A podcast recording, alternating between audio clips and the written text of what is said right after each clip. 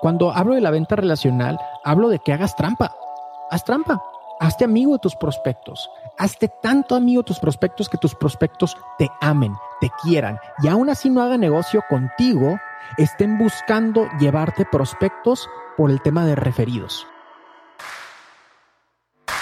Bienvenidos a Titanes Podcast, mi nombre es Raúl Muñoz y hoy te voy a acompañar en este nuevo episodio que espero que te guste bastante, espero lo disfrutes como igual lo disfrutamos nosotros. Creo que hoy en día todos tenemos que convertirnos en vendedores y no hay mejor experto que el mismo Gerardo Rodríguez, el cabrón de las ventas. Y por eso quiero darle una bienvenida y un fuerte aplauso virtual y un abrazo y un saludo y todo un, hasta un beso le doy. ¿Cómo estás, Gerardo? Como chingado, no. ¿Qué tal, Raúl? ¿Cómo te va? Gracias por la invitación. Oye, después de esa, después de esa, em, la presentación que diste como para iniciar esto, o sea, la fotito y el diseño, compadre, no sé, piénsalo, eh. A lo mejor tenemos ahí carrera, eh. Veo, veo sexiness en, en esa, en esa imagen, no sé, como un tipo sin bandera, pero un poquito más eh, millennial el cotorreo. No sé, piénsalo, brother. Creo que hay futuro ahí. Lo único que es talento, pero, pero la imagen ahí está podemos utilizarla y empezar una carrera artística, ¿por qué no? Que ahorita en redes sociales todo se puede, todo se vale. Y... Ahí está, bien, Ahí estamos, mira, no, claro, claro. Es, increíble. ¿Qué, título le pones a eso? Que nos vayan poniendo ahí en las, en, los comentarios, ¿no? ¿Cuál, cuál, ¿Cuál va a ser el título del álbum, no? Oye, necesito meterle un poco al gimnasio porque tú te ves un poquito más fornido que yo, entonces yo me voy a muy flacucho, pero tú estás bien así, o sea, la idea es obviamente eh, hay que... Eh, eh, como sin banderas, como sin banderas en un inicio que estaba un, este gordito y luego Noel que estaba muy flaquito. yo, no, dije nada de eso. Le mandamos un saludo a Noel y a, este Yari para que... nos están escuchando. Un abrazo a los dos. Un abrazo a los dos. Y platícanos, Gerardo, ¿cómo inicias en el tema de las ventas? ¿Por qué empiezas el tema de las ventas? Por ahí vi algunos videos en una entrevista que pues te, te, meten, haz de cuenta que a las ventas ahora sí como de, de, rebote caes ahí y empiezas a explorarlo, te gusta y encuentras un sentido a esta parte de las ventas que me gustaría que lo platiques. Sí, Raúl, fíjate que es una historia que me gusta muchísimo contar porque no tiene nada especial y justo por eso me gusta mucho. Eh, yo entré a ventas como entraron muchísimo, este, muchísimos vendedores por necesidad o por obligación, ¿no? ¿Y qué es, y qué es esto? Eh, en, en, aquel entonces mi jefe, te estoy hablando ya de hace varios años, eh, casi casi me apuntó con una pistola y me dijo, ¿te vas a ventas o te vas de la empresa, no? Y, y es, y me encanta esa historia. ya con, con más tiempo, pues obviamente la platicaría, pero básicamente es eso. Pero me encanta esa historia, puesto que los mexicanos, el ser humano más que nada, normalmente nos quejamos de nuestras desgracias, ¿saben?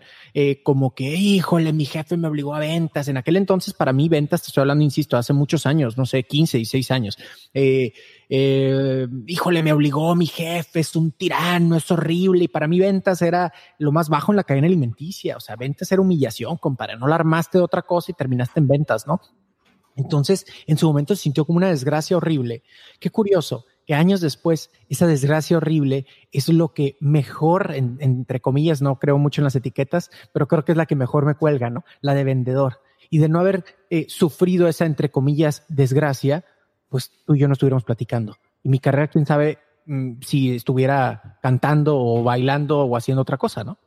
Oye, está bien interesante porque sí, como bien comentas, como que la etiqueta que le tenemos a los vendedores, pues prácticamente son los que andan en la calle, se andan asoleando y están casi casi en la talacha y uno acaba de godín en la oficina, pero pues que ellos se encarguen, ¿no? Como que era lo último ahí que caía y, mucha de la responsabilidad inclusive de las empresas recae en los vendedores, que creo que son, es la cara principal de, de una empresa y, y, pues si ellos no, no hacen su trabajo, pues prácticamente los de arriba pues no tendrían que hacer, no tendrían ese trabajo.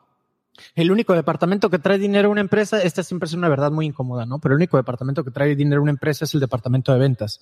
Eh, no quiere decir que los demás no sean importantes. No, claro que no. Ponerlas, hay que poner las cosas en perspectiva. Lo que es más, lo voy, a, lo voy a abrir un poquitito más. El único departamento que trae dinero a una empresa es el departamento comercial como tal, ¿no? Entonces, eh, pongamos las cosas en perspectiva para poder dar el enfoque adecuado, sobre todo en Latinoamérica, Raúl, que la carrera de ventas está muy, muy eh, prostituida y muy poco respetada. Hay poca cultura con, respecto a las ventas. De hecho, desde la propia definición que tenemos de vendedor, Eh, normalmente es una, es una creencia muy limitante, ¿no? Vendedores no la armaste de otra cosa, vendedores igual a fracasado, consíguete un trabajo aunque sea de ventas.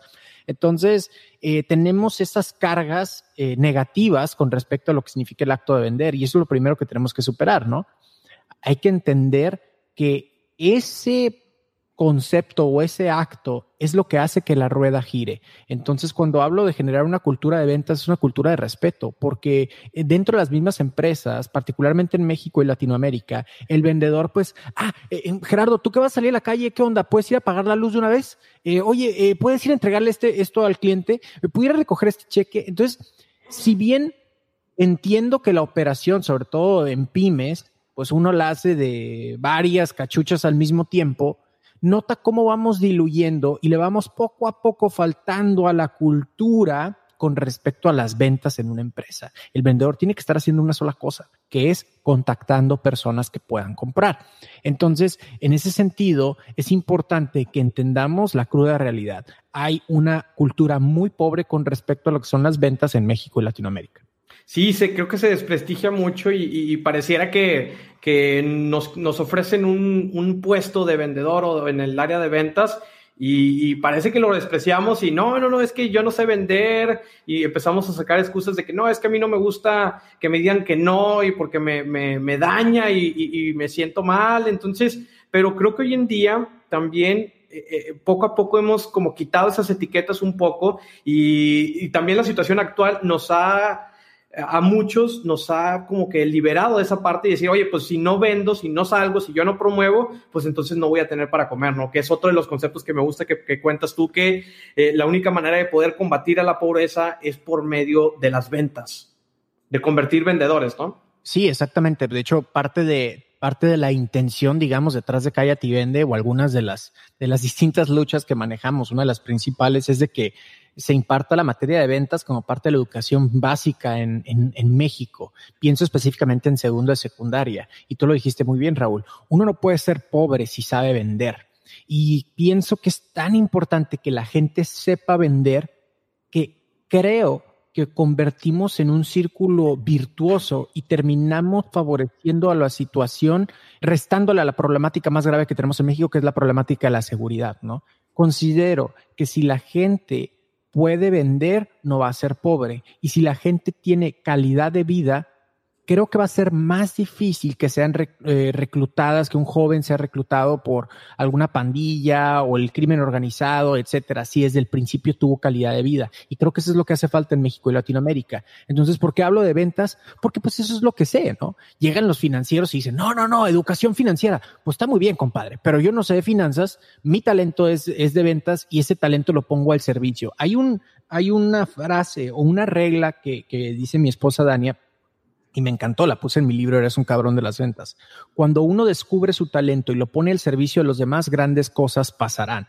Entonces, mi talento es el de ventas, no es el de finanzas, no es el de la política, no es nada de eso. Tiene que ver con ventas específicamente, ¿no? Entonces, cuando pongo ese talento al servicio de los demás, creo que grandes cosas pueden pasar y heme aquí poniéndolo al servicio, ¿no?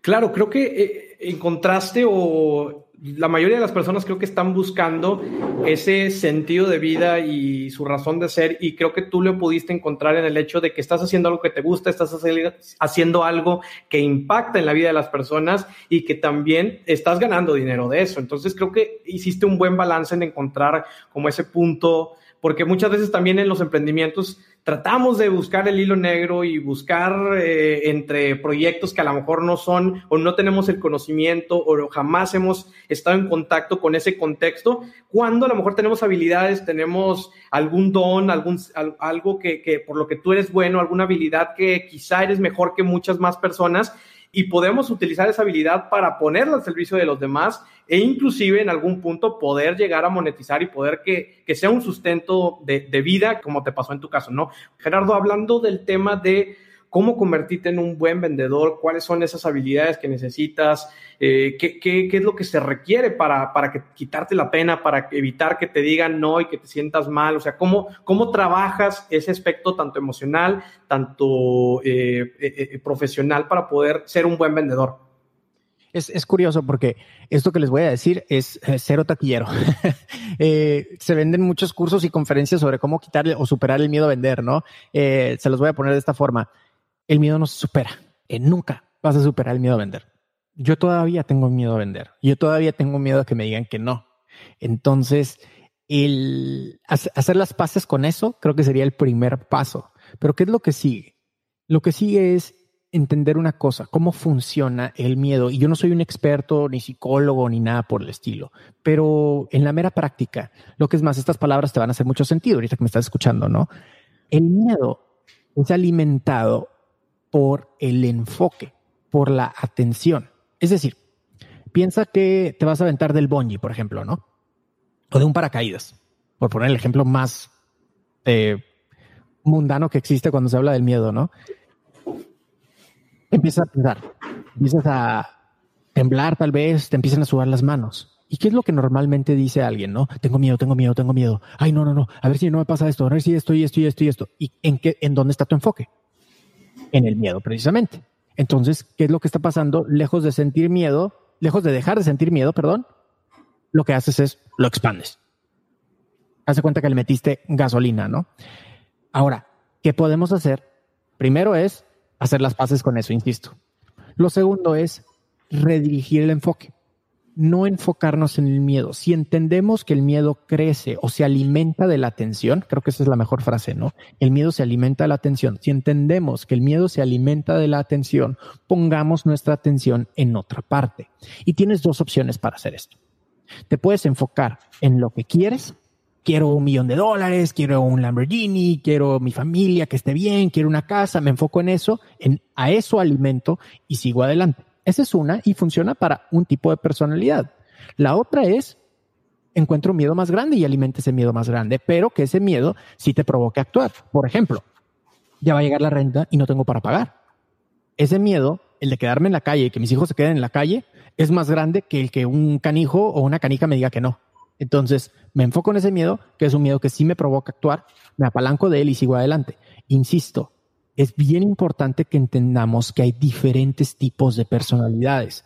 Hay muchos conferencistas allá afuera que te dicen esto que te acabo de decir de perros rabiosos que te persigan. Sí, compadre, pero hay personalidades quienes no responden muy bien al estrés y esa adrenalina no les sirve de mucho, al contrario, les afecta y son una bola de estrés y andan cayendo con colitis o cuanta cosa, ¿no? Entonces es, es importante primero conocernos a nosotros mismos para evaluar cuál, de las distintas alternativas se, eh, se adapta mejor a nuestras circunstancias. Pero nuevamente, si te vas a quedar con algo de esta conversación que estamos teniendo en este momento, es el miedo se alimenta de la atención.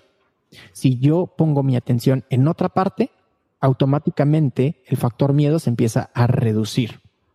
Y tengo dos alternativas para hacer eso. Enfocarme en lo que sí quiero y en esto, digamos, inspirarme o enfocarme en algo peor, que definitivamente no quiero, una situación súper dolorosa y apalancarme de eso para seguir adelante también, ¿no? Pongo mucho el ejemplo de la película de Kickboxer de Jean-Claude Van Damme, no sé si recuerden esa película, hay una escena donde está corriendo y su maestro le dice a Jean-Claude Van Damme cuando se está preparando para la pelea, ¿no? Le dice, eh, no estás corriendo lo suficientemente rápido, esto te va a ayudar a correr más y le señala un pedazo de carne. Pero ¿cómo? Dice Jean-Claude Van Damme.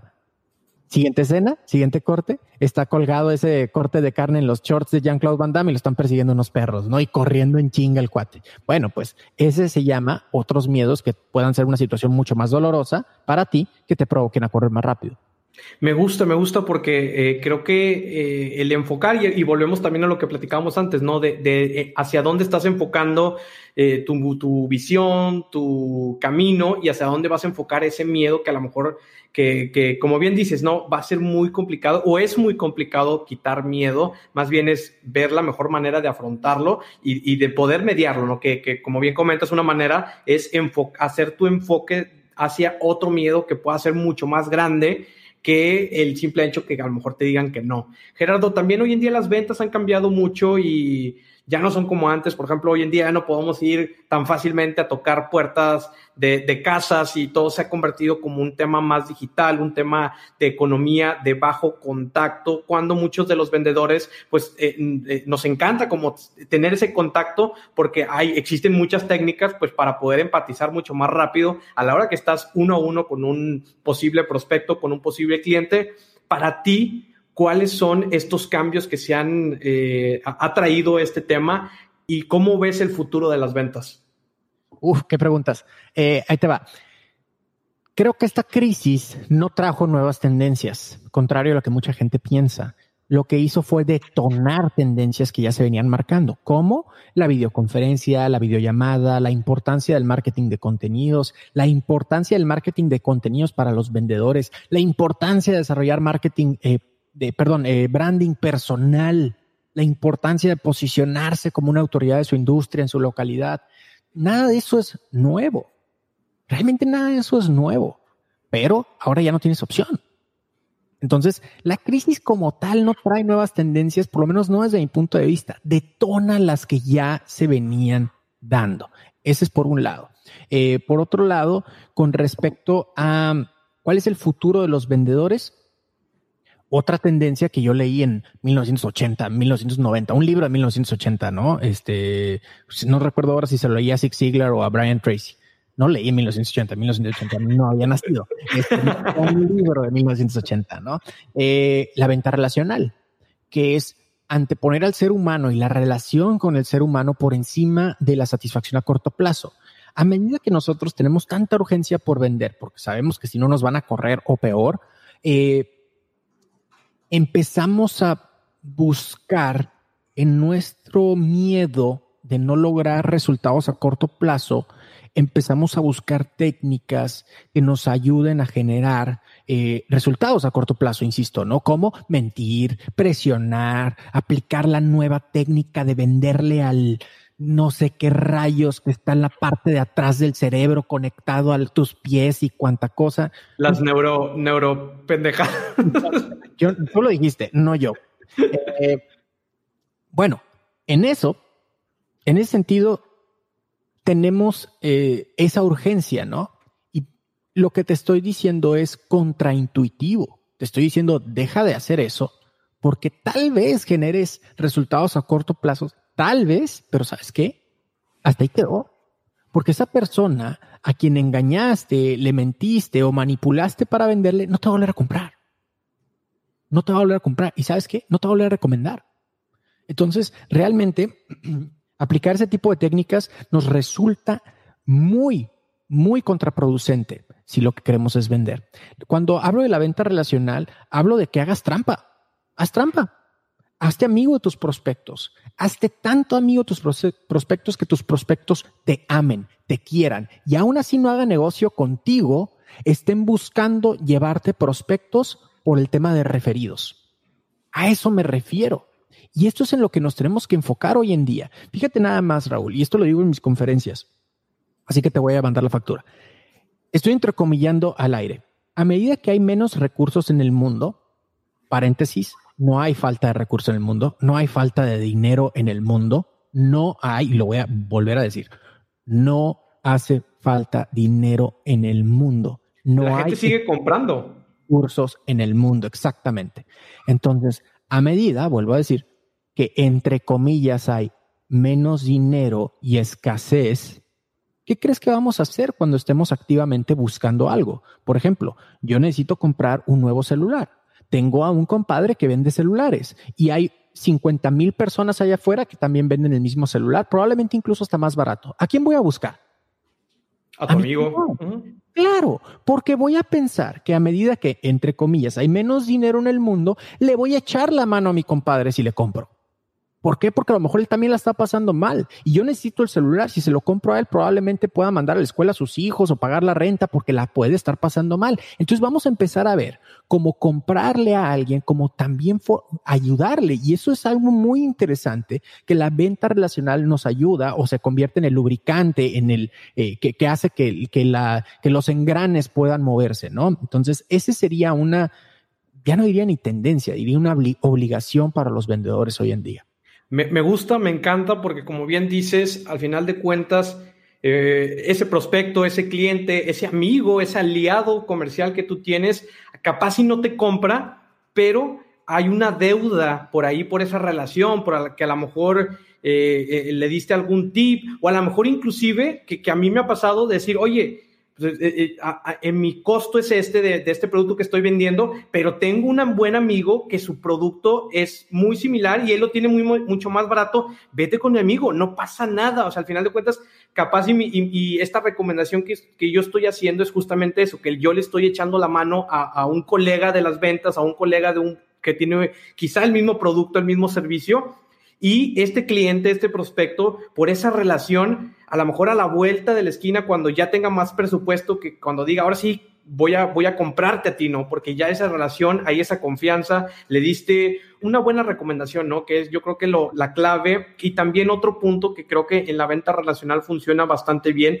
es que entregues valor, que des más de lo que quizá el cliente te está pidiendo y que inclusive muchas veces me ha tocado utilizar también la técnica que, que en el caso de los narcotráficos pues lo utilizan, que es regalar el producto, ¿no? Que, para que lo pruebes, para que se enganche quizá la persona y que una vez que lo probó y que se hace esa relación, que ahora sí confíe en tu producto, confíe en ti, porque sabe que de la manera que como se lo estás eh, vendiendo, de la manera como se está haciendo la transacción, va a ser buena para ti. Entonces creo que buscar como con muchas, porque también pues, sucede Gerardo y, yo creo que lo has escuchado de, oye, es que quiero hacer esa mega venta y con una sola venta, ¡pum!, ya que todo mi negocio se vaya para arriba y cuando creo que más bien deberíamos buscar esas ventas como más relacionales, que a lo mejor ahorita es poquito y luego los vamos escalando en esa escalera de valor para que les vayamos haciendo esos upsellings, esos eh, upgrades, eh, como, como le llamamos en el mundo de las ventas. No sé qué opinas de ese tema.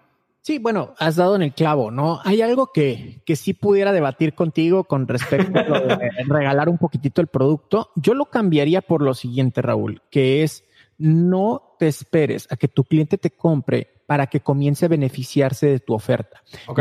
entiendo que si, si compras, si vendes carros o automóviles, eh, pues le prestes el coche por un mes. No es ese mi punto. Mi punto es que ya empiece a recibir los beneficios de tu oferta antes incluso de haber hecho la transacción de compra. Es decir, si tu cliente estaba buscando adquirir un nuevo coche precisamente por cuestión de eficiencia de gasolina, tal vez tú le das un par de consejos para que comience a hacerlo con su coche actual, aún sin habértelo comprado. Es decir, oiga, ¿y trae prendido el aire acondicionado todo el tiempo? No, pues trate de bajarlo a medida de lo posible. Entonces empieza de alguna forma como a beneficiarse este prospecto, aún sin haberte dado su dinero. Eso es lo que yo le llamo paga por vender. Entonces, y es importante que entendamos esto, que ya estamos en la era de que pagamos por vender. ¿Y cómo es eso de pagar por vender? Es que tu prospecto, dije prospecto, todavía no ha recibido su dinero, que tu prospecto ya comience a recibir beneficios de tu parte, aún eh, sin haber sacado o firmado el cheque, ¿no? Sí es importante que entendamos, hablaste también del futuro de las ventas, es importante que, entendamos el futuro de la figura del vendedor. Ya no hay cabida para el eh, vendedor transaccional, para el toma pedidos, para el que despacha a los clientes. Y vamos a migrar a la figura del verdadero asesor de ventas. Y para que una persona se convierta en un asesor, no es necesario solamente cambiar lo que dice su tarjeta de presentación. Es importante que exista toda una preparación, filosofía y metodología que respalde este hecho.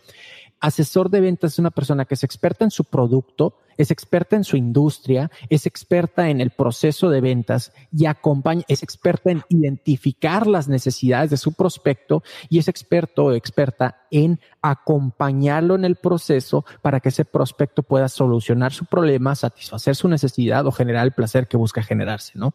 ¿Crees tú que es lo mismo, por ejemplo, vender eh, terrenos, eh, no sé, en Mérida que vender libros? O sea, para ti es exactamente lo mismo o si hay distinción en el, en el producto. Para mí el proceso es el mismo. Ok. el mundo es diferente, o sea, en la práctica es diferente. La metodología es la misma. La metodología, la práctica, la filosofía es exactamente igual. El mundo cambia, porque como todos sabemos, cada cabeza es un mundo, ¿no? Y mi enfoque absoluto a la persona que tenemos enfrente eh, me ayuda a eh, adaptarme a su situación para poderle ayudar. Gerardo, por ejemplo, ahí eh, que, uno de los principales miedos de, los vendedores es que pues te digan que no y, como que te sientes mal, hablamos que, es una parte principal del miedo, pero por ejemplo, en tu caso, ¿cómo manejas o cómo, cómo qué técnicas recomiendas para el, hecho de la objeción? Sé que hay diferentes técnicas, en tu caso, ¿cuál es la que, la que tú recomiendas que practiquen o, o cómo, cómo hacer que un cliente, que un no, convertirlo en un sí, básicamente?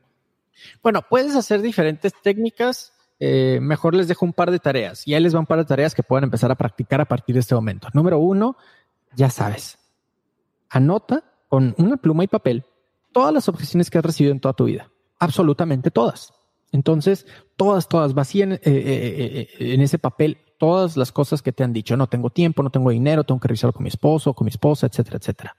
Entonces, ahí ese ejercicio se va a convertir en algo como de catarsis, este, y el solo hecho de que hagas ese ejercicio te va a decir así como que, ay, oye, siempre me dicen lo mismo, por ejemplo, ¿no? Entonces es el punto número uno. Punto número dos, quiero que te des cuenta, ya lo si haces el ejercicio lo vas a, lo vas a, vas a obtener esto en automático, te vas a dar cuenta de que todas las objeciones siempre se están repitiendo o son variaciones de, la, de lo mismo, ¿ok?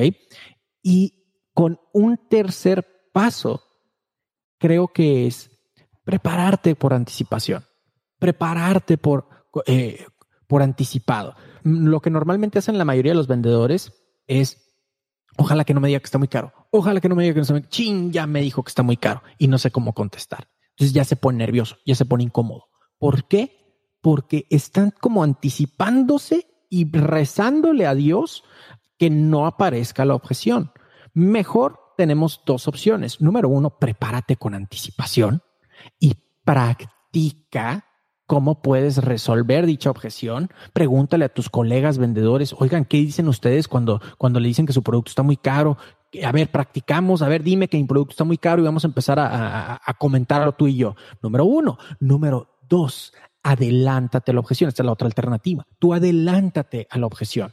Incluso pudieras hacer una táctica que le aprendí a, este experto del eh, negociador del FBI, Chris Voss, un negociador antiterrorista, que se llama labeling. Labeling es como etiquetar, como que mencionas la objeción antes de que aparezca. Algo, un ejemplo de esto sería, y yo sé, Raúl, que seguramente estás pensando que el producto está carísimo. Por eso lo que quiero es que, quede muy claro de qué forma vas a ahorrar si obtienes este paquete. Entonces, eso es labeling, ¿ok? Si quieren saber más de esto, el libro se llama eh, Rompe la barrera eh, del no en español y es Never Split the Difference en inglés. Entonces, yo sé que seguramente estás pensando, esto está carísimo, incluso lo exagero, ¿no? Esto, este precio es ridículo. Bueno, Raúl, déjame comentarte que ta, ta, ta, ta. Eso es adelantarse a la objeción. Esas son las diferentes alternativas que tenemos y pueden empezar a a, practicar a partir de este momento, ¿no? Creo que, creo que sí, como bien comentas, ya con, con esa, de, e, esa preparación, que te adelantes esa objeción, pues ya hasta el cliente se saca de onda y, y ya, ya ahora sí como que no le das tiempo para que piense en otra objeción porque casi casi se la estás contestando lo que él está pensando. Entonces eso también creo que genera la confianza para el cliente porque ya dice, ah, ok, eh, está preparado el vendedor, o sea, no es cualquiera que nada más quiere venderme su producto porque también ahora el cliente es inteligente. Ya no es como antes donde el cliente no sabía nada de los productos porque creo que hoy en día los clientes están más informados porque hay también más información. Ahora cada vez que compras un producto te metes a ver los reviews, te metes a ver qué opinan los demás, los demás personas sobre ese producto. Entonces ya cuando te llega un vendedor y que te quiere vender ese producto, pues muy seguramente ya sabe mucha información de base. Hasta a veces me ha tocado que saben información más de lo que tú ya pudiste haber investigado, ¿no? Es una posibilidad muy, muy, muy grande que tu cliente sepa más de tu producto que tú. Oye, Gerardo, y comentabas del branding personal. Creo que hoy en día no nos queda de otra que nosotros ser los embajadores de nuestra propia marca porque vivimos esa marca. Entonces, no hay mejor persona que uno que la pueda promover. En tu caso, algunas recomendaciones para fortalecer tu marca personal, tu branding. ¿Cuáles son los primeros pasos? ¿Qué, ¿Qué, es lo que tú dirías que es lo que se necesita para que salgan y empiecen a publicar y empiecen a compartir información? Número uno, lo voy a titular así, déjense de pendejadas. Y, y por déjense de pendejadas me refiero a que no piensen que generar branding personal es rentar un carro y verte como exitoso o tener que aparentar. Uno tiene que ser genuino, si no, no vas a conectar. El, branding personal tiene que ver con conectar de forma genuina. A mí me buscan empresas eh, del tema financiero, por ejemplo, eh, que me buscan contratar como embajador para su marca. Y sabes qué? No lo acepto. ¿Por qué? Porque me doy cuenta que lo que quieren comprar conmigo es el hecho de la relación que yo tengo con mi audiencia. No es el nivel de, no es la cantidad de followers lo que buscan. Lo que buscan es la confianza que me tiene la gente que forma parte de la comunidad que manejo, ¿no?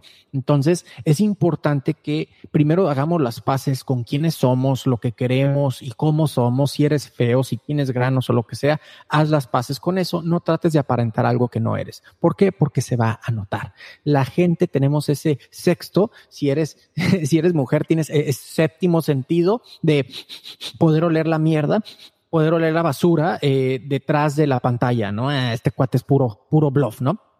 Bueno, la mayoría de las personas. Ahora, ¿qué paso sigue? Identifica cuál es ese nicho, se habla mucho de este nicho, en palabras, en palabras un poquito más eh, coloquiales, hay un océano allá afuera, un océano de posibles compradores, no vayas y te pelees al océano. Obviamente estoy haciendo alusión a la estrategia del océano azul, ¿no? Eh, hay un océano de posibles eh, clientes que se están peleando un montonal de posibles proveedores. No te vayas por el océano porque vas a perder o vas a tener que entrar por precio. Mejor busca ni siquiera un, ni siquiera un, un pequeño mar, un lago, una alberca si es necesario, donde tú puedas ser el pez más gordo. Entonces busca esa parte. Creo que eso te puede ayudar bastante, ¿no? Donde tú te puedas posicionar. Identifica qué nicho es ese. En la práctica esto se vería como las mamás solteras que hacen home office y sus hijos tienen entre 5 y 8 años y son veganas y quieren hacer ejercicio. Ese es un mega hiper ultra nicho, muy, muy específico, ¿no? Ya te habla de, de todo un modo de vida. Eh, ese es el nicho. Entonces, una vez que lo haya identificado y lo haya definido, busco y me pregunto de qué forma le puedo ayudar, de qué forma puedo aportar a que estas personas estén un poquitito mejor con respecto a su situación y el siguiente paso sería generar contenido con respecto a esa respuesta o ese ejercicio que hiciste, ¿no? Para que puedas conectar con estas personas y comenzar a generar esa autoridad, por lo menos digital, ¿no? Creo que el branding personal es el nuevo currículum vitae de ese que, que, tenías, que entregabas, porque inclusive las empresas hoy en día, de muchos colegas que, que, trabajan en el Departamento de Recursos Humanos, ellos mismos me dicen, oye, ¿sabes qué? Pues a la hora que, que llega el, el, el, currículum, pues lo busco esta persona en Google, en Facebook, para ver qué es lo que comparte, qué, de qué está hablando, de qué es lo que sabe, porque muchas veces, pues lo que aparenta a lo mejor en un papel escrito, en redes sociales eres totalmente otra persona y no eres auténtica y no eres genuina. Entonces, creo que hoy en día también con, con todo esto, pues e, ese currículum digital, pues es este branding personal de lo que tú estás compartiendo y, y, de lo que muestras al final de cuentas. Oye, Gerardo, para, para ir cerrando, ¿cómo pudieras decir o cómo pudieras describir a un verdadero cabrón de las ventas? En una sola frase, es una persona que sabe lo siguiente y vive con, con congruencia a esto. Las circunstancias no te definen, tú te defines. La crisis económica no te define. Eh, que la competencia esté vendiendo más barato, eso no te define. Las circunstancias que están allá afuera no te definen, tú lo haces. ¿Por qué? Porque es una persona responsable de lo que se vende a sí misma qué presentación de ventas nos damos frente al espejo, ¿no? Eh, ay, la situación está muy difícil, los clientes no quieren comprar. Recuerda que tú mismo te estás vendiendo eso y sabes que te lo vas a comprar. Entonces un verdadero cabrón de las ventas se da cuenta y es consciente de eso, de qué auto, de qué auto pitch se está practicando a sí mismo o a sí misma todas las mañanas. Claro, y tú bien lo dijiste, eh, no es que, entre comillas, otra vez, no es que no haya dinero, no es que la gente no quiera comprar, no es que eh, eh, estemos en una situación desfavorable, simplemente es que pues esa circunstancia no te define y tú tienes que buscar a esas personas que sí están comprando y aunque haya cambiado el, el tipo de forma de vender, al final de cuentas, como bien lo comentaste, el proceso, si sabes el proceso, si sabes tu producto, si sabes los beneficios que le van a aportar a esa persona, creo que no hay objeción alguna que te impida lograr y concretar una venta. Gerardo, últimamente, digo, como paréntesis por ahí, me gustaría nada más saber cómo, cómo fue para ti el que se convirtiera el podcast en una herramienta de, principal de comunicación para ti y cómo llegaste a lograr a posicionarte como el número uno de, ventas. Bueno, eh, soy locutor frustrado, entonces para mí el tema del podcast era algo muy natural. Y con respecto a cómo logré posicionarlo, es, es, un, es, es una mezcla de cosas. Evidentemente hay una estrategia de marketing digital, eh, creo que hay una, una calidad y un esqueleto cuidado desde el principio, o sea, hay calidad en el programa, hay consistencia, porque si bien por seis meses no me escuchaba nadie, ni mil descargas, yo creo que tenía los primeros seis meses, semana tras semana. Así lloviera, tronara o estuviera súper cansado, grababa y posteaba. Entonces, esa congruencia, esa consistencia. Y bueno, por, por último, la, la vieja buena, face to face. No es tanto de los miles y millones de views o descarga, sino de que esas descargas sean de calidad. Estando en el gimnasio, y entiendo que estamos en temporada de pandemia, pero estando en el gimnasio, estando en el sauna, los hombres nada más hablamos de dos, tres cosas, hombre. Una de ellas es a qué te dedicas o quejarnos del trabajo, quejarnos del gobierno eh, o deportes, ¿no? Entonces, si tú le preguntas a alguien, oye, ¿a qué te dedicas? Esa persona te va a contestar su profesión y te va a regresar la pregunta, ¿y tú a qué te dedicas? Entonces, cuando yo hacía ese ejercicio, hablaba del podcast y ¿qué es eso? Ah, bueno, tomaba su iPhone, literal, eh, lo suscribía a Apple Podcast. Si le tenía que decir qué significaba un, podcast, se lo decía, lo suscribía y aquí puedes escucharlo. No nada más eso. Iba al gimnasio más exclusivo en Tijuana. Entonces, ese, ese cuate era empresario y tenía gente a su cargo. Te invito o invita a tu equipo de, a tu departamento de ventas a que lo escuche. Y así fue. Realmente así fue, porque nos fuimos buscando uno por uno gente que le pudiéramos ayudar a nuestro contenido. O sea, pregonamos con el ejemplo y cuidamos mucho eso. Me, encanta, me encanta. Y fíjate que, que digo, eh, eh, aquí el podcast de Titanes, la verdad es que hemos hecho diferentes estrategias jamás se nos cruzó por la mente que, pudiera ser algo más orgánico, a pesar de que sí, con el boca a boca, con amigos y demás, pero nos das muy buena idea para todos aquellos que están creando contenido de podcast, que al final de cuentas, pues los que te escuchan los tienes que ir a buscar, o sea, al final de, para, para decirles, oye, si, si tu podcast es de medicina, pues a lo mejor te, te paras un día a, a, un hospital y ahí en ese día pues pones un banner o pones algo de que, oye, aquí está mi podcast, regístrate gratis, no sé qué, contenido, etcétera, y creo que es una muy buena idea que para poder hacerlo, para poder crecer este tipo de comunidades. Y al final de cuentas estás vendiendo, es un producto más que estás vendiendo y, pues digo, si ya tienes la experiencia para hacerlo, creo que ya nada más falta la, la, práctica para que lo, lo, sigas llevando, lo sigas masterizando y que puedas llegar con ese proyecto que tienes a, donde quieras llegar. Gerardo, eh, tus redes sociales para todos aquellos que nos siguieron, que te puedan eh, seguir, que te puedan escuchar en tu podcast, por favor, compártenos todos los lugares donde te pueden ubicar. Claro que sí. Bueno, agradecerte primero que nada la invitación. A mí me pueden encontrar en redes sociales como arroba cabrón de las ventas, arroba cabrón de las ventas, Facebook, Instagram y TikTok. Eh, en YouTube y Twitter me pueden encontrar como Cállate y Vende. Eh, los invito a escuchar mi podcast Cállate y Vende para más tips y buenas prácticas de ventas. Ya estamos sobre los 150 más audios todavía con respecto a esto. Es hoy por hoy el podcast de ventas número uno de Latinoamérica. Y si lo que quieren es entretenerse y nada más debatir y cuestionar absolutamente todo lo que está pasando y lo que nos están alimentando las noticias, encuentras mi nuevo proyecto de todo menos fútbol. También en cualquier plataforma de podcast, de todo menos fútbol. Muchísimas gracias, hermano. Saludos hasta Tijuana. Eh, espero ya una vez que termine esta pandemia y, esta contingencia, poder vernos y, saludarnos y echarnos por ahí alguna platicada para ver, quedó pendiente ahí para ver qué hacemos con nuestro proyecto eh, musical. Entonces, claro, tenemos un concierto próximamente. Para los que están escuchando el puro audio, eh, tienen que ir a ver esta transmisión, esta, esta, esta onda del. Ahí nada más hace falta la fecha, ¿no? Que diga ahí el Auditorio Nacional y la chingada. Ahí nos vamos, hacemos una, una, una, gira ahí todo norte y luego nos vamos al centro y todo. No, la vamos a romper, compadre. Gerardo, ¿algún último mensaje que quisieras dejarle a todos los que estuvieron en la transmisión, a todos los que van a escuchar este episodio? Uh, eh, si van a si van a consumir tanto contenido que hoy hoy por hoy consumimos demasiado contenido somos adictos a los contenidos recuerden una cosa el contenido por sí mismo no te va a ayudar para absolutamente nada es solo lo que lleves a la acción ese sería mi mensaje final excelente gracias Gerardo. Nos vemos ahí próximamente. Un, gustazo. Gracias a todos los que los que se conectaron. Gracias Gerardo. Gracias